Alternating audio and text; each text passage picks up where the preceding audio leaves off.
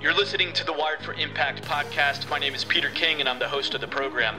In each episode, I bring you world class entrepreneurs, leaders, and creators who are wired to make a difference. Each episode seeks to educate, illuminate, and inspire you to become the best version of yourself so that collectively we can become a greater force for good in the world. When we're wired for impact, we can and will make a difference. I've got a very special guest with me today. Her name is Dr. Laura Sanger. Dr. Sanger, thank you so much for being on the call today. Absolutely. Thanks for having me. I am. I've been looking forward to this call for a long time. We spoke um, several weeks ago before the new year, and just the the call that we had. Usually, when I talk to new guests, you know, we'll touch base for 10, 15 minutes, whatever.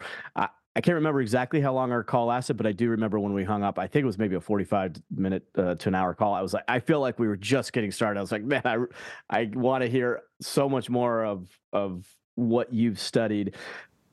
so to bring my audience up to speed a little bit, you are a clinical psychologist, but you also have had a very religious upbringing and an encounter with Jesus. And I find that those two worlds often don't overlap. So to have your expertise um, biblically, but also from a clinical psych- psychology standpoint is very, very intriguing, very fascinating. So first and foremost, welcome to the call. Thank you. Thanks for having me. Uh, so for my audience, if you could expand a little bit about that, about your background to help mm-hmm. give them some context of where your mind is and where your your education and perspectives come from. Absolutely. So, as you mentioned, I'm a clinical psychologist.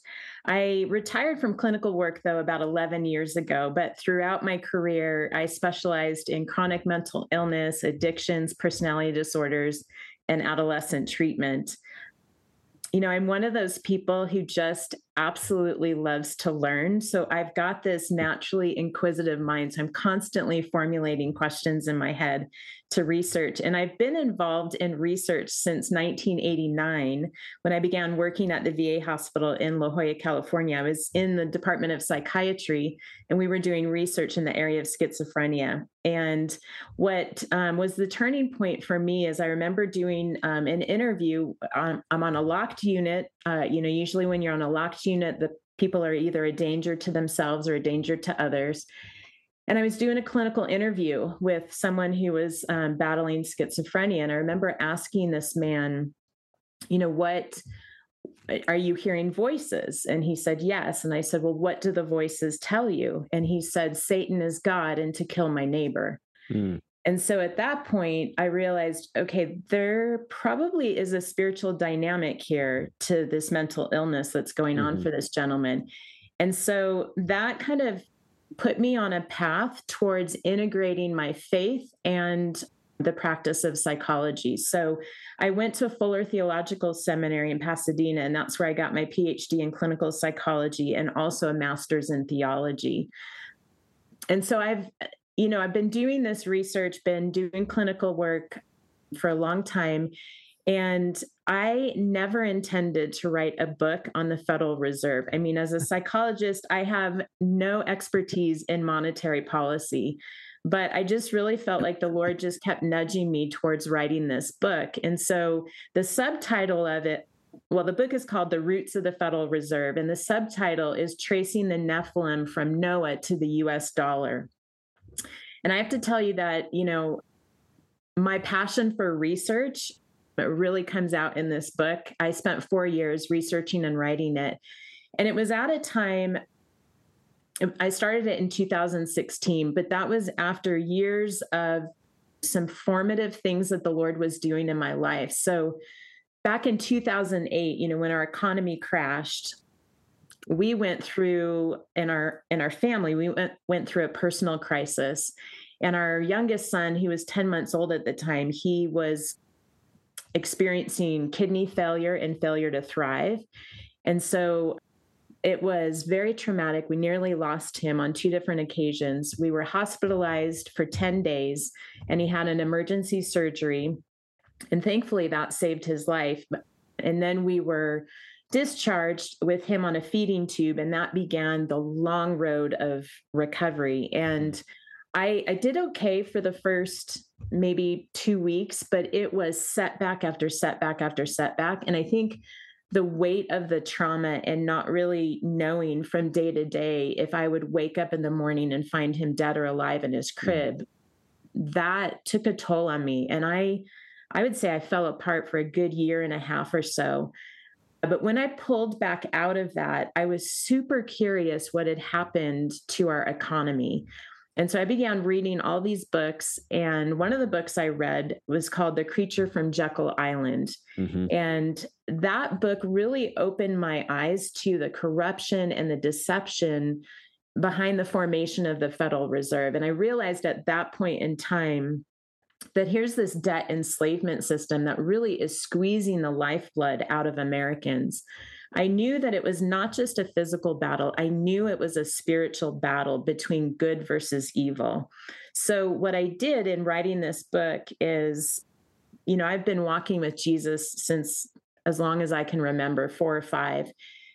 And I know in looking um, through the Bible, it's meant a lot in my own life and you know forming me and who i am but as I began researching all of this, I realized the Bible actually is very pertinent to what we're experiencing in the world today. And so, in my research for this book, I span from the dawn of humanity to our current day, and I identify this Nephilim agenda that has defiled our monetary system and really practically every institution in our land. And so I trace it from the days of Noah to our current day. And what I do in the book is I really uncover, you know, the the spiritual levels of darkness that have been operating in the shadows. Really, what I want to do is awaken people to the spiritual battle we're in the midst of. Mm-hmm. Now, one of those, what I call like theaters of war, if you want to think of it that way, has been sound and music. They have been weaponized against us and Hosea 4 6 says, My people are destroyed from a lack of knowledge. And so, one of the things that I've done since I published the book in 2020 is really trying to awaken people as to the impact of this Nephilim agenda today and one way that I do that is, you know, I think about walking in Ephesians 5:11, which says have nothing to do with the fruitless deeds of darkness, but rather expose them. So I'm always grateful to come on new podcasts and speak with new audiences because it gives me an opportunity to awaken people. I love that. I I would sit next to you at, at the Thanksgiving dinner party. I like I want to I want to hear all of this. This is so my world. I geek out on this stuff. So I'm excited to hear more about this. Before we get into it, though, can I just ask you what um, version of Bible do you pull from? Uh, have you studied any one in particular? Is it, you know, Great question. So, my go to Bible for my own personal growth, the one that I pour into and have notes all throughout, is a Bible I received the year I graduated from high school. And so it's it was published the year before, so 1985 and it's a new international version, NIV version study Bible. But I I have so many different versions. In fact, just recently at Thanksgiving, my husband found in my my in-laws home in their garage a 1890 Bible. Wow. And I felt like I just found the most incredible treasure. And so I have that and I am now pouring through it because it has both the King James version and the first English revised version. Mm. And it's side by side in this massive Bible. Wow. So I love that. That that's so interesting to me. I, as I'm learning more, I mean, I've grown up as a Christian, and, and so obviously the Bible has been uh, a big part of my upbringing to an extent because you know as I've grown and as I've matured and I've, as I've gotten more interested and in, certainly with things happening in the world today, I've, my interest in it has uh, increased dramatically over the last several years. But I'm, I find it fascinating that there are different versions, different interpretations, lost mm-hmm. books. Some include certain books, some include. So it, to me, it's like, again, the more I peel back these onion layers of the deception, you start to mm-hmm. ask those questions like, are these being intentionally hid or is this uh, intentionally misled, misinterpreted? And so, anyway, I just was curious to hear sort of where your basis came from. So, all right, well, let's get into it. Let's hear more about the the weaponization of the music industry. Yeah, I think a good place to start is just by looking at the origins of music, because this will begin to lay a foundation for our understanding of how it's been used against us. So, the first uh, human musician recorded in history is Jubal, and he was the eighth generation from Adam in the bloodline of Cain. Now, Cain, for your listeners, um, he was the son of Adam and Eve. He's the one that killed Abel. So, Jubal's father was Lamech, and Lamech was the first polygamist in recorded history. And Lamech operated under the same murderous spirit as Cain. And we read that in Genesis 4, verse 23 through 24, which says, Lamech said to his wives, Adah and Zillah, Listen to me, wives of Lamech, hear my words. I have killed a man for wounding me, a young man for injuring me. If Cain is avenged seven times, then Lamech 77 times. So here we see that Lamech perpetuated this generational iniquity of Cain. You know, he walked in pride, rebellion, and murder. And we don't see in scripture that this sin in the bloodline was cleansed through repentance. So that means Jubal would have been flowing in this same generational iniquity. And we see in Genesis 4:21 it says his brother's name was Jubal. He was the father of all who play the harp and the flute. Hmm. Now one of the things that I did in my book is I look at the etymology of words because if we look at words in their original language and the meaning that they carried, you know, the things that have gotten lost in translation, we can regain by looking at the original meaning. So in with Jubal's name, it means stream. And it comes from the Hebrew root word yabal, which means to conduct, to bring forth with pomp, and to lead. Hmm. And this is that the same Hebrew root word is used for the word trumpet in Hebrew. And so we see that Jubal was the inventor of musical instruments. So, here through this defiled bloodline, music enters into human history. Now, thankfully, we know that it, from scripture that music actually existed in heaven prior to that. And we see this in Lucifer's very design, it incorporated music. And I'll read a portion of Ezekiel 28. And this is speaking of Lucifer. It says, You were the seal of perfection, full of wisdom and perfect in beauty. You were in Eden, the garden of God. Every precious stone was your covering the sardius, topaz, and diamond, beryl, onyx, and jasper, sapphire, turquoise, and emerald with gold. The workmanship of your timbrels and pipes was prepared for you on the day you were created. Hmm. You were the anointed cherub who covers. I established you. You were on the holy mountain of God. You walked back and forth in the midst of the fiery stones. Your heart was lifted up because of your beauty. You corrupted your wisdom for the sake of your splendor. I cast you to the ground. I laid you before kings that they might gaze at you. So, here in this passage, if we look at one of the words for workmanship in the Hebrew, it's melaka. And I don't know if I'm pronouncing this right. I do it the best that I can, but I hmm. oftentimes get it wrong. But it means ministry, it means occupation, officer, or manner of work. So essentially, Lucifer was created with timbrels or tambourines in his very design so that he could carry out his role as music minister in heaven. So he used music as the guardian cherub. Well, he defiled himself when iniquity was found in him. He had given his heart over to pride because he became enamored with his own beauty. But thankfully, Lucifer is also not the origin of music. We see from scripture that music originated with the creator of all things. Music is part of God's being. Zephaniah 3:17 says, "The Lord your God is with you. He is mighty to save. He will take great delight in you. He will quiet you with his love. He will rejoice over you with singing. And I love that concept that God is singing over us. But not only that, he taught his angels how to sing so that music could be part of the very creative work in establishing the earth. And we learn this from Job 38, and this is verse 4 through 7. Now, this is God speaking to Job. He says, Where were you when I laid the earth's foundation? Tell me if you understand. Who marked off its dimensions? Surely you know. Who stretched a measuring line across it? On what were its footings set, or who laid its cornerstone while the morning stars sang together and all the angels shouted for joy? So in this passage, we see that the morning stars sang together. So that implies that there was some ensemble, you know, some orchestration of music among the heavenly beings. Well, this is music's original intent to birth, to bring forth creation and to create.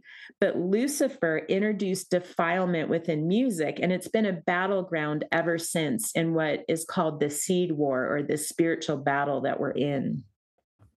Can you explain the the bat the, who the parties are in that battle the seed of the seed war? Yes. So this is one of the things that I go much deeper in my book. But essentially, you know, the Nephilim agenda was unleashed during the days of Noah. And this is the plan to defile the human genome through the propagation of the hybrid race. The origin of the Nephilim agenda is found in the seed war, and that's found in Genesis 3. And I'll read verse 14 through 15. It says, So the Lord God said to the serpent, Because you have done this, you are cursed more than all cattle and more than every beast of the field. On your belly you shall go, and you shall eat dust all the days of your life. I will put enmity between you and the woman, and between your seed and her seed. He shall bruise your head, and you shall bruise his heel. So, after the fall of Adam and Eve, you know, when they gave into temptation and ate the forbidden fruit, what God did is he declared war between the seed of Eve, which is humanity, and the seed of Satan. One day Eve's seed would crush Satan. Well, this was the prophetic declaration of the coming Messiah. So Satan's strategy was to contaminate the seed of the woman by altering the genetic code of humans. Now, this is where the fallen sons of God become integral in Satan's strategy. And we read about this in Genesis 6 and also in the extra biblical text of the book of Enoch. So, what the fallen sons of God did is they chose to leave their heavenly abode and they invaded the earth realm by descending on Mount Hermon. Now, for your listeners, Mount Hermon is on the border of Syria and Lebanon, and its south facing slope is in Israel. So it's a very strategic place on earth. Well, I'll read Genesis 6, verse 2 and 4. It says, The sons of God saw that the daughters of mankind were beautiful, and they took any they chose as wives for themselves. The Nephilim were on the earth both in those days and afterward, when the sons of God came to the daughters of mankind who bore children to them. They were the powerful men of old, the famous men. Now, again, digging into the etymology of some of these words, what we learn is that the fallen sons of God, they actually took these beautiful women, they captured them. That word took in the Hebrew is a forceful taking of them. They forced them into marriage. They sexually violated them by raping them. And what that did is that defiled their human genome because they became impregnated with a hybrid race of giants known as the Nephilim. Now, at the core of this Nephilim agenda is the goal to strip us of our humanity. They hate the fact that we are created in the image of God. And so they want to defile our human genome. And the, the globalist agenda and the Nephilim agenda are really after the same end goal, and that's the total domination of humanity. And one of the ways that they're carrying this out is, again, by using sound and music to enslave us and to program us. So that kind of gives you a synopsis of what the Nephilim agenda and seed war is. Can you give me, I'm curious. So is there hybrids then walking around amongst us essentially? And why are they uh, why are they not giant? So it's a silly question but questions. No i love it. So as i was writing this book i I wrote it in what I call real time, which means I had no idea the twists and turns that the investigative journey would take. It really was just an act of obedience. Every day I woke up, I love a good scavenger hunt. And so I woke up and. I was I was like, Holy Spirit, what do you have for me today? And he would lead me and guide me. Well, I had so many paradigm shifts in writing this book. So when I first began writing it, I didn't think giants existed. I eh, eh, now I didn't think Nephilim were alive today. And I have a chapter, I think it's chapter 15 called Giants Among Us, where I trace the giant footprints all across the continents. I did not touch Antarctica because that would need an entire book in and of itself. But I traced the giants on every other continent.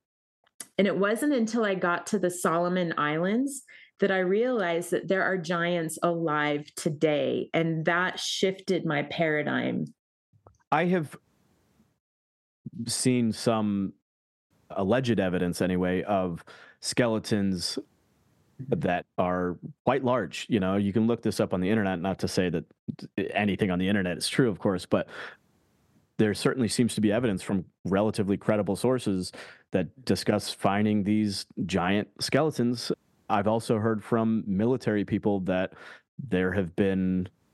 I've spoken to certain people in the military who have not outright said so, but they've basically alluded to that yes, there are other types of entities that they've encountered subterranean that they were not able to really explore more on. But uh, in my mind, I was like, oh man, I wonder if we're talking about you know giants or whatever. But all of this to me is is wild but then when you you know t- t- truth is stranger than fiction sometimes and when you start to do if you have enough courage to just explore the possibility of it and do a little research and you start to see some actual evidence of it, it, for me it does start to make me wonder. I've had some experiences in my relative recent past that have changed my paradigm quite significantly. So I, i'm in that point right now where it's kind of like what do i really know I mean, I think I know, right. you know, but what do I really know? So, right. Anyway, let's. I'm interested to hear more about. Eh, there's a very, very clear. If anybody's paying attention with the music industry today, I mean, it's mm-hmm. hit you over the head. Obvious how demonic, how satanic it's gotten.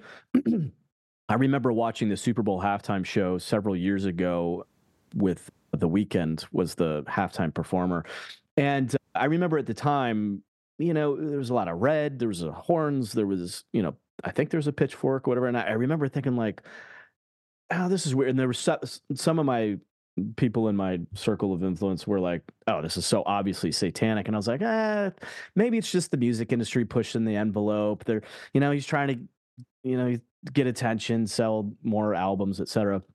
But over the last few years, it's so painfully obvious. And then to hear all these different musicians come forward and essentially say, look, I sold my soul. You know, this was a deal I made.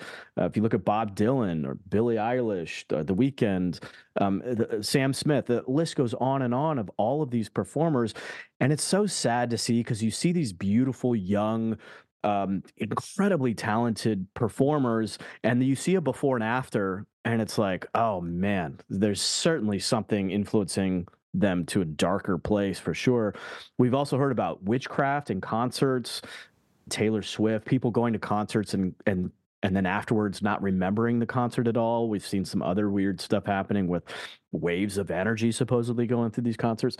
So anyway, if you could expand a little bit on the sound frequencies and how that uh, changes the DNA, I'm fascinated to hear more about that.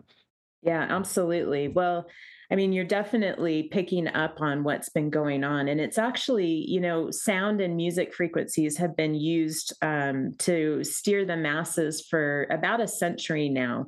So um, back in the 1930s, the Rothschild Rockefeller Alliance, they began funding scientific studies examining how musical frequencies can prepare the masses for war. So in 1938, there was a theatrical designer and sound engineer. His name was Harold Burris Meyer. And what he did is he began developing sound processing techniques that would control the emotional response of audiences and mm-hmm. create mass hysteria. And Dr. Leonard Horowitz, he writes in the book of 528 It's called the Prosperity Key of Love. He says the Rockefeller Foundation archives showed their research is focused on psychotronic warfare, physiological stress induction, negative affective emotional arousal, mass persuasion, herd behavior, and population control. Beyond or excuse me, people's bodies would bioenergetically entrain to the musical frequencies and electronically engineered sound effects that would be most emotionally charged, causing people to act in certain programmable ways. So it's no coincidence that as this Rothschild Rockefeller alliance was figuring out ways to use sound technology to steer the masses, that the international standard tuning of A was changed to 440 hertz. So let me go into that a little bit more because yeah. this is huge. In 1939, the again the Rockefeller Rothschild alliance what they did is they funded Joseph Goebbels the Nazi propagandist now at the same time the Rockefellers were aligned with IG Farben which is the the German chemical and pharmaceutical giant well, together they funded the military buildup of Hitler's regime. So at the same time, you have Joseph Goebbels with Radio Berlin organizing a conference in London to change the standard tuning of A. Now, prior to that point in time, the standard tuning of A was set to 435 hertz, and that was um, done at a conference in Vienna in 1889. But then, like I mentioned, Goebbels, he wanted to change the standard tuning of A to 440 hertz. So what Radio Berlin did is they they got a hold of the British Standard Association and they asked them to organize a conference to change the standard tuning of A. And this meeting really was a setup, you know, in which the powers that be had control of the outcome. So, what they did is they didn't invite any of the French musicians um, who were mostly opposed to sh- the shift to 440 hertz. And then the organizers of the conference, they interviewed ahead of time the physicists, the instrument makers, the musicians, and the engineers. And those that were opposed to 440 hertz, they didn't invite to the conference. So it's no wonder that a result of the conference is the standard tuning of A was changed to 440 hertz. Now, this happened June 1939 just months before World War II broke out. And that's no coincidence because 440 hertz is a destructive frequency. What it does is it retrains our thoughts towards disruption, disharmony, and disunity.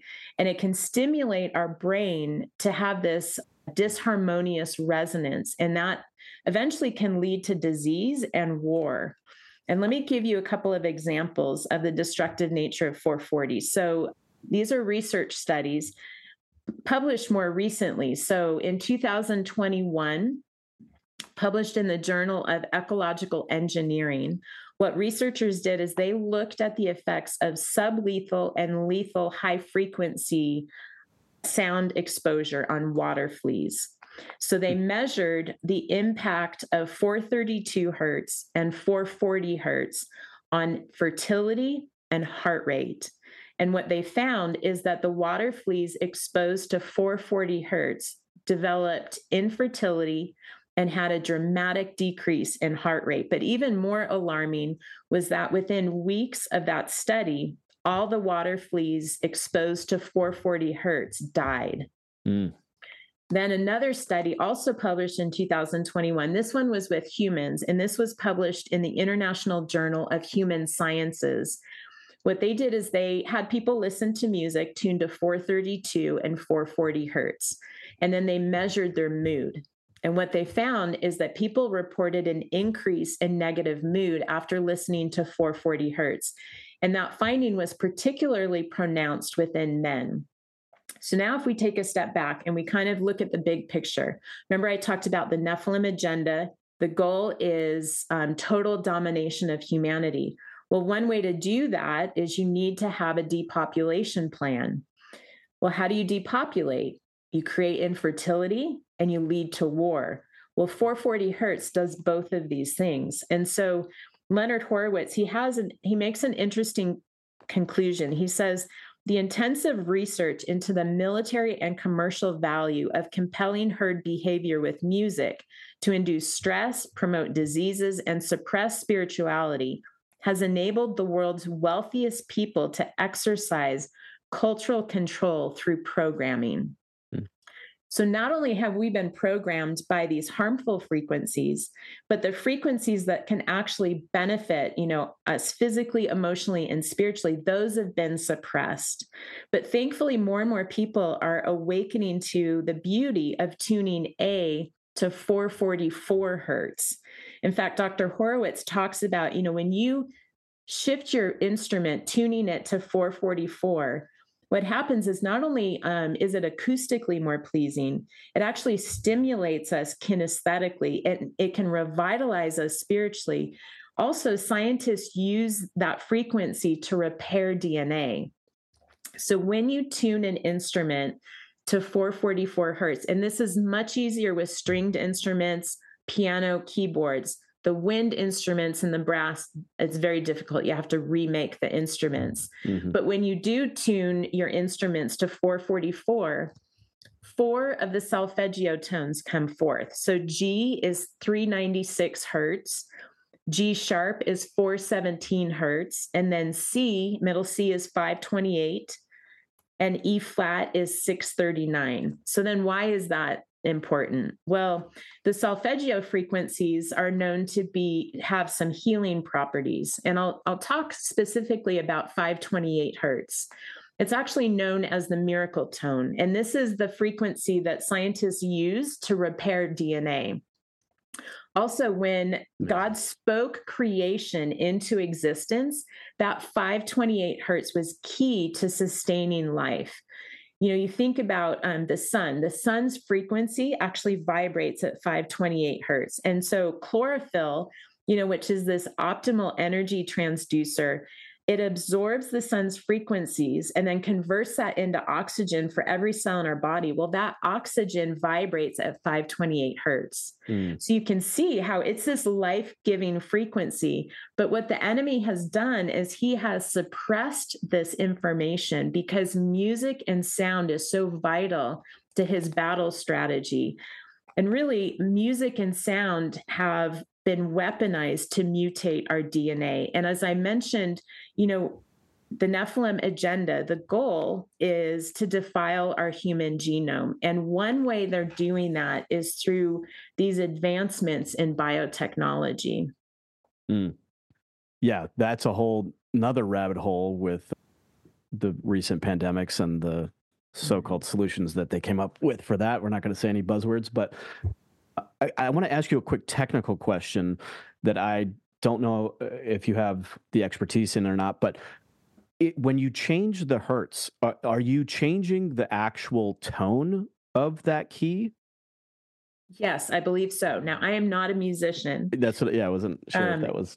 But I have children that are, and I have many friends that are musicians. And so, what's interesting, so let's say you play guitar, I see a guitar and you're in your room there. Mm-hmm. If you want to tune that, you know, you pick up your digital tuner. Well, everything is set to 440 hertz because it's the international standard tuning. All music is played in that, virtually all music. So if you want to change it, you just go into the settings on your recorder or on your tuning app device app. Mm-hmm.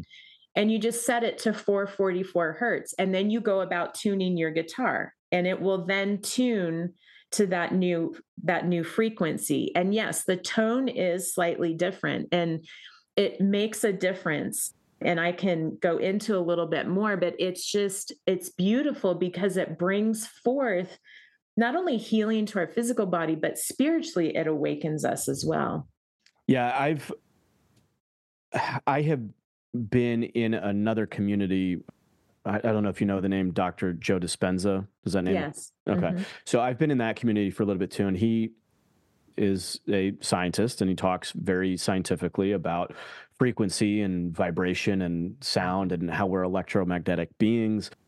If you go down to the quantum level, we are essentially collapsed energy. There is no real material substance. Even an atom is, you know, 99.99999% space and just energy. And so when you start to again peel the onion layers back of our true nature and we find that we are essentially these energetic beings does it not make sense that these sound waves that our body is picking up is directly affecting us so we all know when you hear certain music how it affects your mood how it affects your emotions we all know that you can you know the jurassic park example when you see the sound frequency hit water and it vibrates you know and we are made essentially up of water but again even at a more molecular level just space and energy. It, it, it my mind because when you first start to hear this stuff it sounds maybe out there or it's a stretch but when you really start to examine it you, you kind of there, there really is no debating the fact that sound vibrations affect us i mean what is language if not vocal cords and sound vibration. Right, right. That's that's that is what we all are. So it does make sense. I'd be uh, interested to have you put your clinical psychologist hat on for a second. How does there's a theory, and and I would say specific intention that uh, rap uh, specifically has been designed to denigrate certain black culture and then of course other cultures that tap into that as well. The music can be very i mean i listen to rap. I've i've there's a lot of rap that it's very intriguing. Like yeah you almost if, from a spiritual sense, you have to like the part of me that's like, man, I wish the devil wasn't making such good music. This is just it sounds it's you know there's a there's a seduction to it. There really is. And if and if you notice like where your behavior goes when you you're not only interacting with the musical frequency, but you're also getting the lyrics and the suggestive nature of all of that. It's very, very influential. So, anyway, I'm curious how how that type of music can actually go about affecting somebody's behavior. Can you walk us through maybe the the steps Absolutely. of how that happens? Yeah, I love that question because it it ties in so much of what I've been researching. You know, it ties in again the, the emotional reaction that you have to music it ties in epigenetics, which I'll talk about in a minute. It ties in mind control programming that happens and really the spiritual battle that we're in the midst of. Um, so, uh, maybe to, to answer that question, I think what's important to understand is how over time this has been developed, how music has been really orchestrated in such a way that it would be weaponized against us. Again, going back to what I talked about in the beginning, that Nephilim agenda is really to mutate us, our DNA, to defile our DNA. Well, that seems like it seems like a crazy concept that music could do that. So let me walk us through this a little bit. That'd be great. Before I do, though, I have to give credit where credit is due because I have a dear friend. His name is Mitchell Florin, and he is easily the most brilliant person I've ever encountered. He's a biopharmaceutical microbiologist. Wow. And he was. right. And yeah. he was a whistleblower on Big Pharma. He lost as a result of doing that, he lost his marriage, his health, his wow. career, and his financial portfolio. But why he did he stood up. Why did he lose his marriage? If you don't mind me asking. They went after her, big pharma. Stressed out the marriage. Wow. Yes. Amazing. Yeah. Amazing. So it was. It, he he paid a high price for standing in integrity. And the reason I say that is because he is the one that provides me with all sorts of research. He's like a personal professor for me.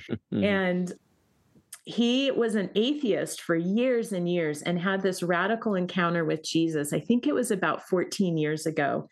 And he's been walking with Jesus ever since. And I'm so grateful that the Lord connected us because we just make a really good team he does a lot of the the research behind the scenes and when i'm you know wanting to discuss a certain topic or write about it or speak about it on a podcast i'll just send him a text i'm like hey mitchell do you have anything on x y and z and i hmm. get like 10 or 15 peer reviewed studies on x y and z that i'm asking for Amazing.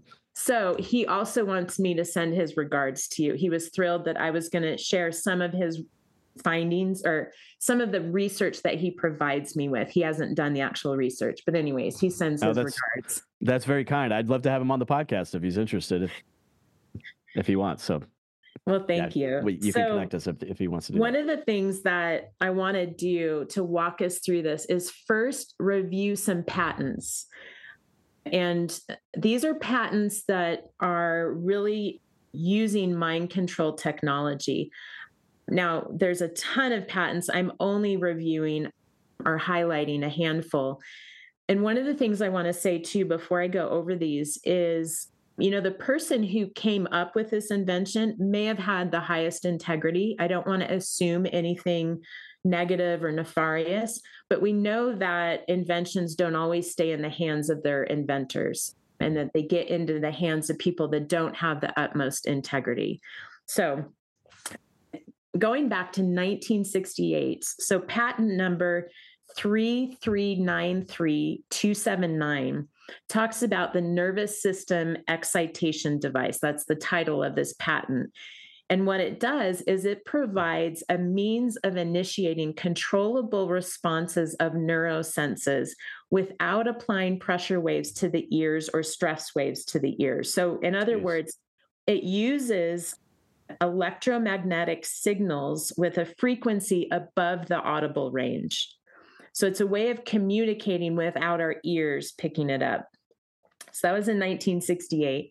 In 1976, patent number 3951134. This is titled The Apparatus and Methods for Remotely Monitoring and Altering Brain Waves. Now, check this out. What this does is it uses high frequency transmitters to radiate electromagnetic energy of different frequencies through antennas, which are then capable of scanning the entire brain of a person. Then the waveforms are sent back to the brain to affect a desired change. And all that is done remotely. In 1992, patent number 5159703, it's called Silent Subliminal Presentation System. And this is this uses audio signals that are high enough in the audio spectrum that the human ear can't pick up, but low enough that home entertainment systems can use them. And so it sends a signal through home entertainment systems that our brains pick up, but our ears cannot hear. Amazing. In 1993, there's a patent number 5213562, and this is the method of inducing mental, emotional, and physical states of consciousness, including specific mental activity in human beings. So, what this does is it uses audio stimulation to replicate a desired state of consciousness, which can vary between states of alertness and sleep. And these states of consciousness can be transferred from one individual to the next. That's crazy. That's crazy. Well, okay, uh, yeah, this is so like it, it's so wild. I'm trying to wrap my head around that piece of it and or what the what the actual potential nefarious application of this is. Is it to make you nauseous? Is it to uh, lay in suggestive thought in your head to you know be lazy or to go do something stupid? Or is it to literally physically you know control I, I, like what is this the tangible here's where my yeah here's where my mind goes a potential use i can't prove this at all but let's say in schools for example they are releasing this type of frequency that can induce kind of a more sedated state in students to where they are essentially being dumbed down. So their mental activity is not as sharp, is not as able to pick up nuances that are being spoken to them. That's one possible usage of it. One more patent that I'll bring our attention to this one was in the year 2000 and this i have i, I know how it's being used practically So this is uh, patent number 6017302, and it's called Subliminal Acoustic Manipulation of Nervous Systems. Okay, so within humans, you know, if if sensory resonances can be excited using subliminal atmospheric acoustic pulses. So essentially, a resonance of half a hertz can affect the autonomic system and may cause relaxation and drowsiness. A resonance of two and a half hertz can actually slow down cortical processes and create disorientation. So, how this is being used is police will actually use this um, device in standoff situations. So, that kind of gives you an idea. Now, in addition to all these patents that I've mentioned, there are advances in biomedical or excuse me, biotechnology that we need to be aware of in order to maintain our sovereignty as individuals. Mm-hmm. Now, most everyone these days understands what Wi Fi is. I remember when I was in graduate school, my last year, well, second to the last year in graduate school is when the internet came out, or at least we started seeing advertisements. And I was in California, and I remember it was the advertisement was surf the web. And I was mm. like, what the heck is a web? Like, what do you mean surf a web? I'm picturing waves at the beach. How do you mm-hmm. surf that? I didn't understand what it was. But now everyone knows what Wi Fi is. But not everyone understands what Bi Fi is. Bi Fi is the biological internet, and it transmits information across the DNA, DNA into cells. Now, our DNA is like this energy amplifier, it's a coil.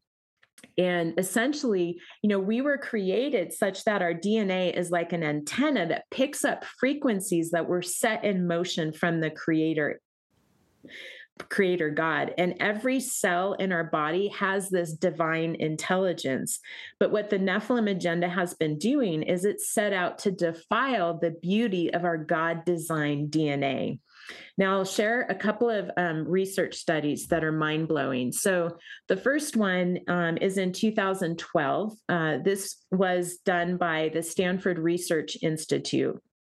And what they discovered is they discovered how to use a virus to encode information into infected cells. So once a virus gets into cells, it then releases that information. Now, again, if we take a step back and we consider what we've been through recently, is it possible then that those who are experiencing long haul symptoms really that came about because the virus was encoded with information that then got into their cells and altered their DNA. So this this type of research essentially what it does is it gives scientists the ability to transmit whatever messages they want across cells. And one of the researchers on this project, she talked about how in the future, now again, this was in 2012, she's talking back then. She says in the future, this research could be used for tissue engineering and also for the creation of artificial organs.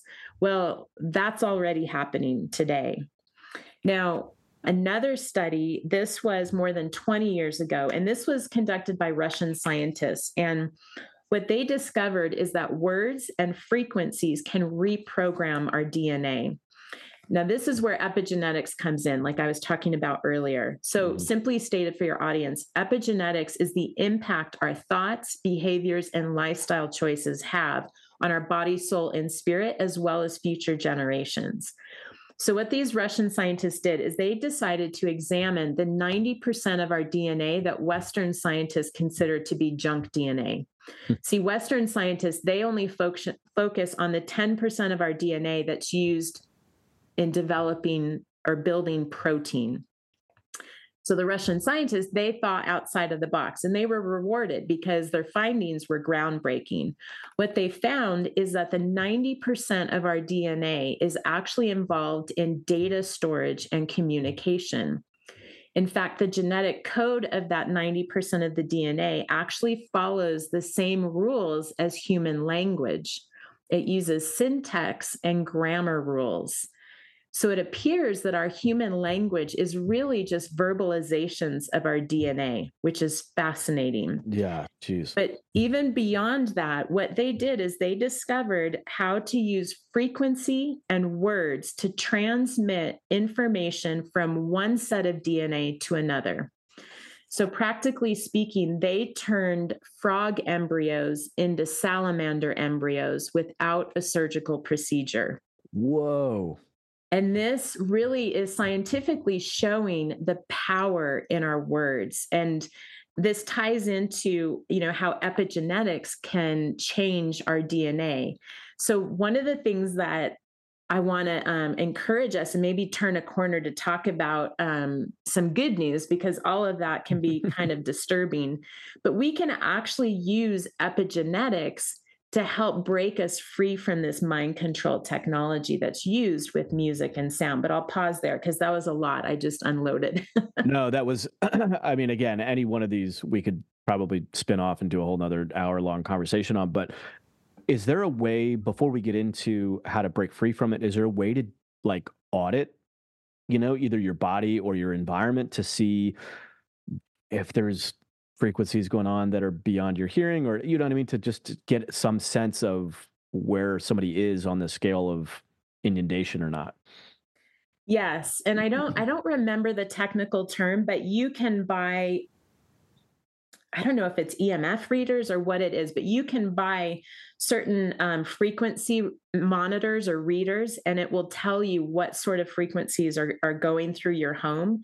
I think we all would be shocked how much we are inundated with frequencies. I mean, even just 5G alone, that, like you said, that's a whole nother hour long discussion, but that gives gives you an idea but the good news is, yes, there are ways um, that we can combat this. And that's one of the things that I absolutely love about walking with Jesus is because he's our living hope. It means that no matter what the Nephilim agenda throws at us, there's always a way out. There's always um, something that counteracts it. Uh, uh just as a quick visual, as you were talking about the frequencies that we're probably being in, in, not probably that we know that we're inundated with um, i've been told that we are essentially in a soup of all of these different frequencies without any coherence. So the mental image that that comes up is like if you kind of imagine a swimming pool and you have maybe 10 people around and you have one person that, that's splashing like crazy another person that's jumping back and forth you can imagine sort of visually the disruption in the waves of that pool that there's no coherence there's no it's just all random and unsettling and uh, discombobulated as opposed to if everybody in sync you know created a, a splash at the same time you know if they had a, like a raft or something and so that you had a a a pulse of and I've been in those states. I think when people talk about being in state or in flow, you know, or in the zone as an athlete. Oh, is in the zone. Like, what does that actually really mean? And there have been studies that have shown that what that actually means is that your body is in coherence, so that your your brain waves and your heart waves, the electromagnetic waves that your body is producing, are all in sync. Dr. Joe Dispenza talks a, a lot about this, and when you go into a certain meditative state, it brings you were talking about divine intelligence at the cellular level. There's he guides you to a place where your entire body is vibrating in coherence. And he talks about wholeness. And I always thought about that in terms of uh, just this metaphorical concept like, oh, wholeness. Well, when you feel it literally at the cellular level where your body is in harmony with everything else around it, there is a wholeness that is beyond words. I've also felt this within within a religious context as I've better understood Christ consciousness. And so you contrast the two of those. You know, when you mm-hmm. think of being in that in the state of flow or in the zone, the level of focus, the level of impact of creation of creativity versus those days when you just feel sluggish and uh, you don't know why but like everything is just slogging and an effort it's like what's the frequency environment that you're in anyway um, absolutely um, yeah let's talk about thoughts. yeah let's talk about how to break free from that and and turn this to a message of hope and inspiration. Absolutely. And that's my favorite thing to do is distribute hope. So there's a, a Spanish neuroscientist, famous one, Santiago Cajal, I think is how you pronounce it. Mm-hmm. And he said this He says, Any man could, if he were so inclined, be the sculptor of his own brain. So we're talking about, you know, how every thought and emotion has its own frequency, which means it carries this vibrational energy, just like you're talking about, that can literally shape our DNA. Now, one way to think about our DNA is it's like this liquid crystalline substance that functions as an antenna or a transmitter of information.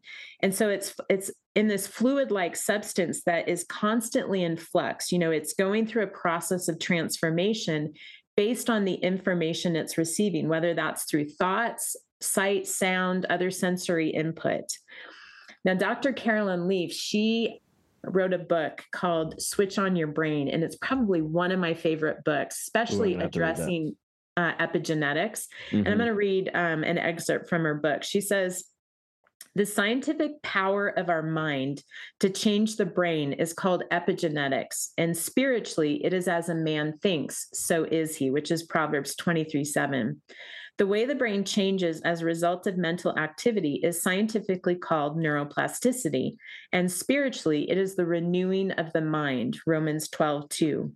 The science of epigenetics, which is tangible scientific proof of how important our choices are, they bring life or death, blessing or cursing, and they reach beyond us to influence the next generations. This is because choices become signals that change our brain and body. So these changes are not dictated by our genes. Our thinking and subsequent choices become the signal switches for our genes. What's incredible is that genes are dormant until switched on by a signal. They have potential, but they have to be activated to release that potential. Your choices might impact the generations that follow, which is Exodus 34 7, for the sin of the parents to the third and fourth generation. Mm-hmm. So, what she's talking about here is she's talking about the power in our words especially in releasing blessing or curses. So we literally can cause ourselves to develop sickness or disease because we curse ourselves or because we come into an alignment with others that curse ourselves. And the Lord has really had to change my language and teach me how important it is the words that I speak. So, for example, you know, if I'm experiencing symptoms of a head cold, I used to say, I'm sick. I am sick. I no longer say that. I say, I am fighting sickness or I am overcoming sickness mm. because I don't want to claim sickness, disease, or debilitation as part of my being. And so mm. often, you know, I hear people say, like my bad back or my arthritis or my tumor or my cancer.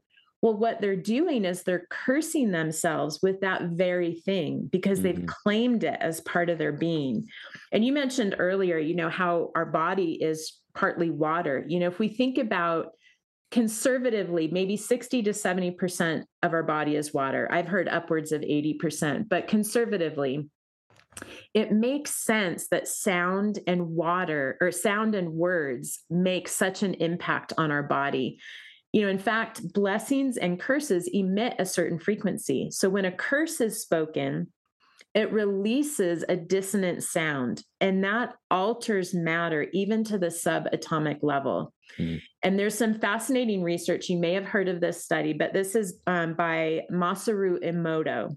And he looked at um, the impact of positive words, which are blessings, and negative words, which are curses, on water molecules. Mm-hmm. So, what he did is he wrote on strips of paper words and he taped them to a water bottle with the words facing the water.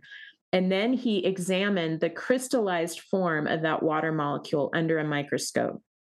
And what he found is that the structure of the water molecules changed based on the messages it received. So words like love and gratitude formed these beautifully perfect water crystals. But then words like you fool or Hitler or hate formed these chaotic, ugly water crystals. Now, obviously, water cannot read, but the frequencies created by the written words caused a vibration that changed the structure of the water molecule. And what this does is this shows us the power of blessings. Blessings can heal, they can bring forth beauty. It also shows us the power of curses to destroy. And if you think about, you know, how definitively these vibrations from the words impacted the water.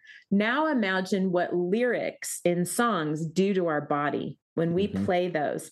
But then imagine if we were to um, speak the word of God over us, what it does to our body. So listen to Isaiah 55 10 through 11. It says, As the rain and snow come down from heaven and do not return to it without watering the earth and making it bud and flourish so that it yields seed for the sower and bread for the eater.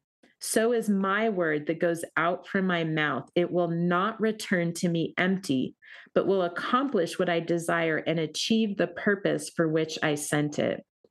So the word of God brings life, it brings healing and transformation.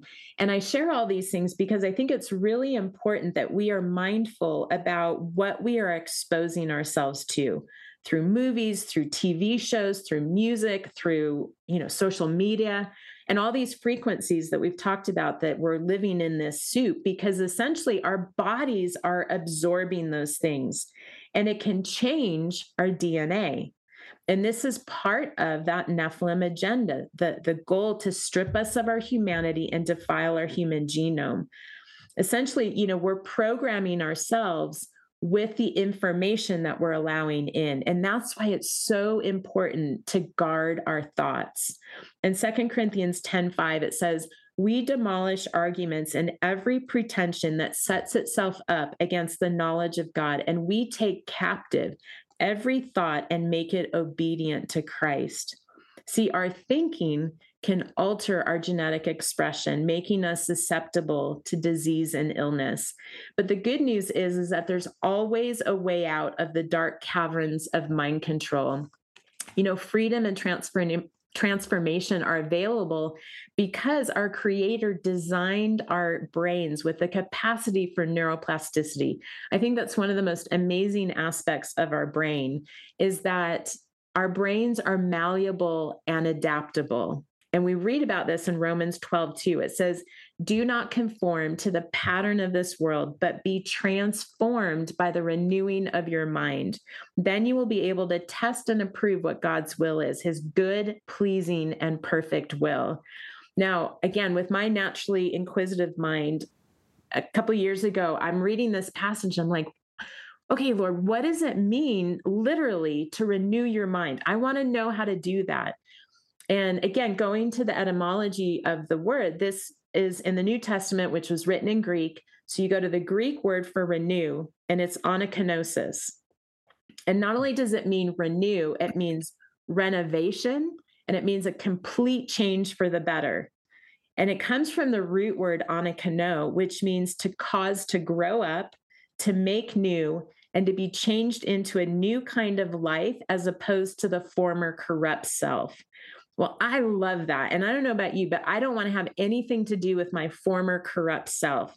You know, I want to be transformed by Jesus so I can live a life that's free from the superficial values and opinions of our culture. You know, I want to live a life full of purpose. And that's what we have opportunity to do. And one way that we can renew our mind is be mindful of the music that we're listening to, not only the lyrics, because the words affect us, but also shifting out of 440 hertz into 444 hertz. And there aren't a lot of musicians that have made that shift, but there are some. And so, just practically, I'll share who those people are in case your audience wants to listen to music in 444. Yeah, definitely. Now, just last week, I discovered that Dr. Leonard Horowitz has on the internet, he has 528 radio. And so what he's done is he's transposed music from different genres into 528 hertz. Now, again, mm. that's the C note when you tune your instrument to 444. So there's that. But then also, there are musicians who have shifted and tuned their instruments to 444.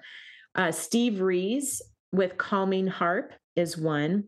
Michael Tyrrell with Whole Tones. Then Phil and Angela Lamb with Mountains in the Sea. And then finally, a new up and coming Christian artist named Bay Turner. He's about to release his new album, and all of it is in 444 hertz. So that's just something that we can do. The other thing, I'll just end with this. You know, you were we you were using the analogy of just all the frequencies um, that we live in. It's like this soup, and they're all competing with each other. One of the things that I have found in addition to the you know changing the music i listen to and you know i incorporate prayer in my daily life and all that one of the other things is linen. Linen has a frequency of 5000 hertz. And it's the reason why in scripture the priests wore linen ephods or you know angels will appear in fine linen it says in some mm. of um, the passages in scripture well, for my birthday, I ordered linen sheets, bed sheets, and linen pajamas. And I have to say that it's been, uh, my birthday was in November, so it's been a couple of months, but I have noticed a difference in that I sleep better. So I don't wake up hardly at all throughout the night. The other thing is, you know, periodically I would be having back issues, like just sore muscles, that sort of thing. I noticed that when I lay down, so if I have um, a sore back throughout the day, I go to bed. Normally, what would happen before the linen sheets is I would wake up, and sometimes that would continue, like it would get worse. The knot would get, hard, you know, mm. harder, whatever. Now I wake up, it's like I've been reset as I sleep on the linen sheets. That's so um, fascinating. And so one night, I, you know, we're in a cold climate, and so I had on all these fleece pajamas and I slept and I woke up in the middle of the night and I was like, "Oh my gosh, the the pajama fabric I'm wearing is canceling out what the linen is trying to do." So I ordered linen pajamas and no problem ever since. In fact, what I'm wearing today is linen as well. So what linen does at that high frequency is it elevates us it brings healing to our body because death is at a as at a very low frequency. And so the higher the frequency in the fabric that you wear the healthier you are and more spiritually in tune as well. You don't normally think of fabric as emitting a frequency. We normally think of frequency as like sound or maybe some type of radio frequency or whatever but I guess everything kind of emits uh, a frequency, does it not? It does. Yeah. yeah. Quantum physics teaches us with string theory, everything has a frequency. Do you have any other quick little hacks like that? So linen. I, another one that that I was told too was grounding, stepping out yes. on uh, stepping on the earth with your bare feet, and how that re- it's like a, you know, when you have electromagnetic shock and it like recalibrates, stepping on the earth is my understanding that you, if we are these electromagnetic beings with neutrons mm-hmm. and protons and electrons, and then you step on the earth and it, I, I, I don't know. Obviously, I'm very exposing myself right now of how I just know that that I, I notice a change when I do that. Yeah. so linen, anything else that comes to mind uh, quickly? Well, I was going to mention grounding. I would say the most important thing that I have found is practicing what you referred to as meditation. And i for me it's time with the lord. And so whether that's if people carve out time in the morning or in the evening what you want to do is you want to carve out time where you're not interrupted by other things. And you know i have different ways that i connect with the lord. One way is through times of silence where I don't have my Bible, I don't have my journal, I don't have my phone, nothing. I just simply come before him in silence. And what you were saying that Dr. Joe Dis- Dispenza was talking about, I experience in my relationship with Jesus when I come into that quiet place man he just he invites me into his presence and that's where i hear his voice more clearly he opens up my spiritual eyes to see things that i need to see so that is the best hack of everything is my opinion that's a that's a great point and how little we often create space in our lives to have silence these days i was just talking about this with a previous podcast guest and how uh, I look at my kids, you know, and downtime to them is staring at their phones. And I do, I'm guilty of that too.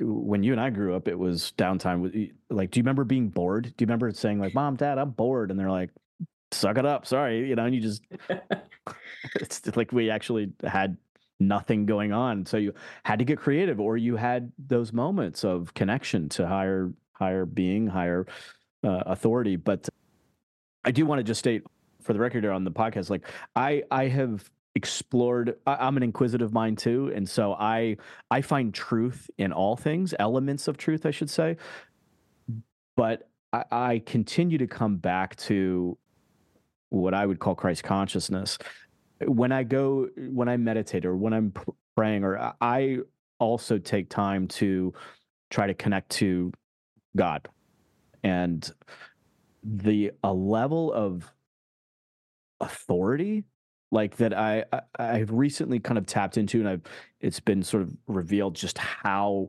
expansive Christ consciousness is. It, it's so humbling and so to end end this episode on a note of uh, continued hope and you've done a wonderful job of doing that but just from my perspective there is it can seem overwhelming look what we've talked about this soup of frequencies that we're in and we've only talked about sound frequencies. We haven't talked about nutrition and you know the chemicals that are in the sky and in our water and all this other stuff but there is absolute authority in in christ consciousness i have discovered. And uh, so anyway i'm this conversation is so fascinating. And uh, i would love to have you back on and maybe we could go down another vertical. But thank you so much for sharing uh, all of this and for putting in the labor of figuring these out, things out and connecting all these dots. You've done a brilliant job of taking this very seemingly out there concept and bringing it down to very practical uh, things. And you brought receipts with patent numbers and all that, which I very much appreciate. So thank you. You're welcome. Thanks for having me. One last quick question, actually, for those that are interested in finding more out about you, where can they go? Uh, the best place is my website, which is no longer enslaved.com. And then from there, I have monthly articles. If people want to sign up for those, those are free.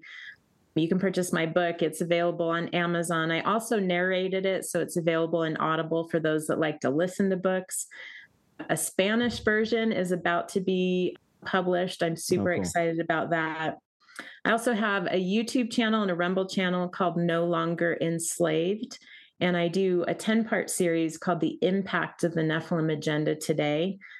And then also, if people want to follow me on social media, I am on Instagram, Laura Sanger 444 Hertz, and then also Telegram with the same name. Love that. And can you give the title of your book one last time, real quick? It's called The Roots of the Federal Reserve. Fantastic. Can I ask you one last quick question before we go? Um, uh, you mentioned the book being in Spanish. Do different languages have? I, am assuming they have different frequencies. Uh, have That's you looked into that question. at all? Uh, just barely. What I'm understanding is that there's incredible things with Hebrew, the Hebrew language itself. Uh-huh that I am wanting to dig into. So I won't say anything because okay. I don't know a whole lot my son is a polyglot, which I didn't know what that was until he told me, but it's somebody that speaks multiple languages. And he follows this one girl on YouTube and he he she speaks like nine different languages. And it's fascinating to watch her go from you know speaking spanish to russian and the energetic shift. Russian it's more masculine. There's a there's a edge to it. There's a boldness to it. Then she goes into italian and and and spanish and it's like there's this passion and it's like it's so interesting to see. But anyway we'll leave that we'll table that for another conversation. Dr laura thank you so much for uh, sharing and wow what a fascinating conversation. Thanks for having me